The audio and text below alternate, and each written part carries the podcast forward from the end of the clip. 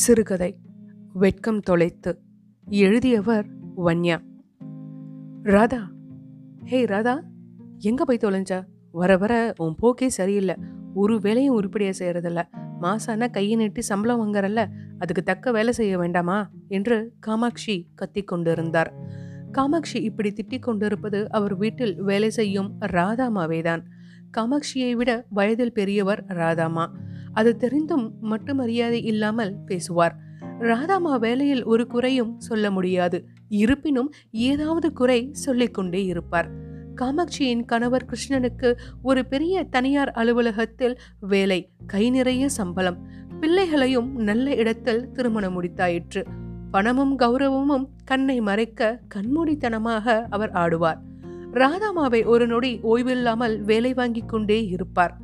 வேலையில் சிறிது சுணக்கம் ஏற்பட்டாலும் வயசான காலத்தில் வந்து என் உயரம் வாங்குற அப்படின்னு எந்நேரமும் வேலை செய்ய முடியலன்னா வீட்டில் இருக்க வேண்டியது தானே அப்படின்னு கத்திட்டு இருப்பாங்க. ராதாமா எல்லாத்தையும் பொறுத்துட்டு இருப்பாங்க. காரணம் வறுமை தான். அவரும் நன்றாக வாழ்ந்தவரே. கணவர் அரசு பள்ளி ஆசிரியர். ஒரே பையன். நன்னா படிக்க வச்சு நல்ல வேலையில சேரும்போது நிர்மலாவை கட்டி வச்சாங்க. வந்தவ அகங்காரமும் பேராசையும் சேர இருந்தா. மகன் பெற்றோருக்கும் மனைவிக்கும் இடையில் கஷ்டப்படுவது பிடிக்காமல் இவர்களே விலகி கொண்டார்கள். ராதாமா கணவர் சமீபத்தில் இறந்துவிட பாவம் அவர் பரிதவித்து போனார். எங்கே தன்னுடனே வந்து விடுவாரோ என்று நிர்மலா தன் கணவனையும் கூட்டிக் கொண்டு காரியம் முடிந்ததும் சென்று விட்டாள் ஆனாலும் போகும்போது ராதாமாவின் நகைகள் அனைத்தையும் இங்க இருந்த பாதுகாப்பு இல்லத்த என்று சொல்லி அவர் சம்மதம் தெரிவிக்கும் முன் எடுத்து பைக்குள் வைத்து விட்டாள் மகன் கண் கலங்க அம்மாவை திரும்பி திரும்பிதான் பார்த்து கொண்டு சென்றான். ராதாமாதான் விரக்தி புன்னகை சிந்தி தலையசைத்து மகனை அனுப்பி வைத்தார். பென்ஷன் பணம் வரவில்லை. அதை மாதா மாதம் வந்துவிட்டதா என தெரிந்து கொள்ள நிர்மலா ஃபோன் செய்ய மறப்பதில்லை. வரவில்லை என்று தெரிந்ததும் ராதாமா சாப்பாட்டிற்கு என்ன செய்வார் என்ற எண்ணம் அவளுக்கு சுத்தமாக இல்லை. மகன் தெரியாமல் அனுப்பும் பணத்தை பற்றி தெரிந்து கொண்டு ராதாமாவிடம் நிர்மலா தெருவில் நின்று சண்டை போட்டாள். அதற்காகத்தான் வீட்டு வேலைக்கு வந்துவிட்டார் இவர். அனைவரும் வயதை காரணம் காட்டி சிலர் இறக்கப்பட்டு வேலைக்கு வேண்டாம் என்று சொல்லிய போது காமாட்சி தான் வேலைக்கு சேர்த்து கொண்டார். அதான் பென்ஷன் வரும் வரை பொறுமையாக இருக்கிறார். கிருஷ்ணன் அப்போதுதான் வந்தார். ராதாமா கொஞ்சம் காஃபி கொண்டு வாங்களேன் என்று சோஃபாவில் களைப்பாக உட்கார்ந்தார். காமாட்சி நான் வேலையை விட்டுறனான்னு இருக்கேன். ஏங்க என்னாச்சு? அவர் ஆச்சரியமாக கேட்டார். உனக்கு தான் தெரியுமே இப்போ ஆஃபீஸில் எங்கள் முதலாளி பையன் தான் புதுசாக சார்ஜ் எடுத்திருக்காருன்னு. அவருக்கு என்னை சுத்தமாக பிடிக்கலடி. ஆஃபீஸ்லேயே நான் தான் வயசானவனா. என்னால் ஒரு வேலையும் உருப்படியே செய்ய முடியலையா? வயசான காலத்தில் இங்கே வந்து வேலை செஞ்சு ஏன் என் உயிரை வாங்குறீங்கன்னு பேசுகிறாரு எதிர்த்து பார்த்தா அதான் கை நீட்டி சம்பளம் வாங்குறல அப்படின்னு கத்துறான். நானும் மனுஷன் தானே? ஏன்? எனக்கு சுயமரியாதையெல்லாம் இருக்காதா? பணத்திமிரில் அவர் ஆடுறாரு. ஆதங்கம் தாங்க முடியலடி.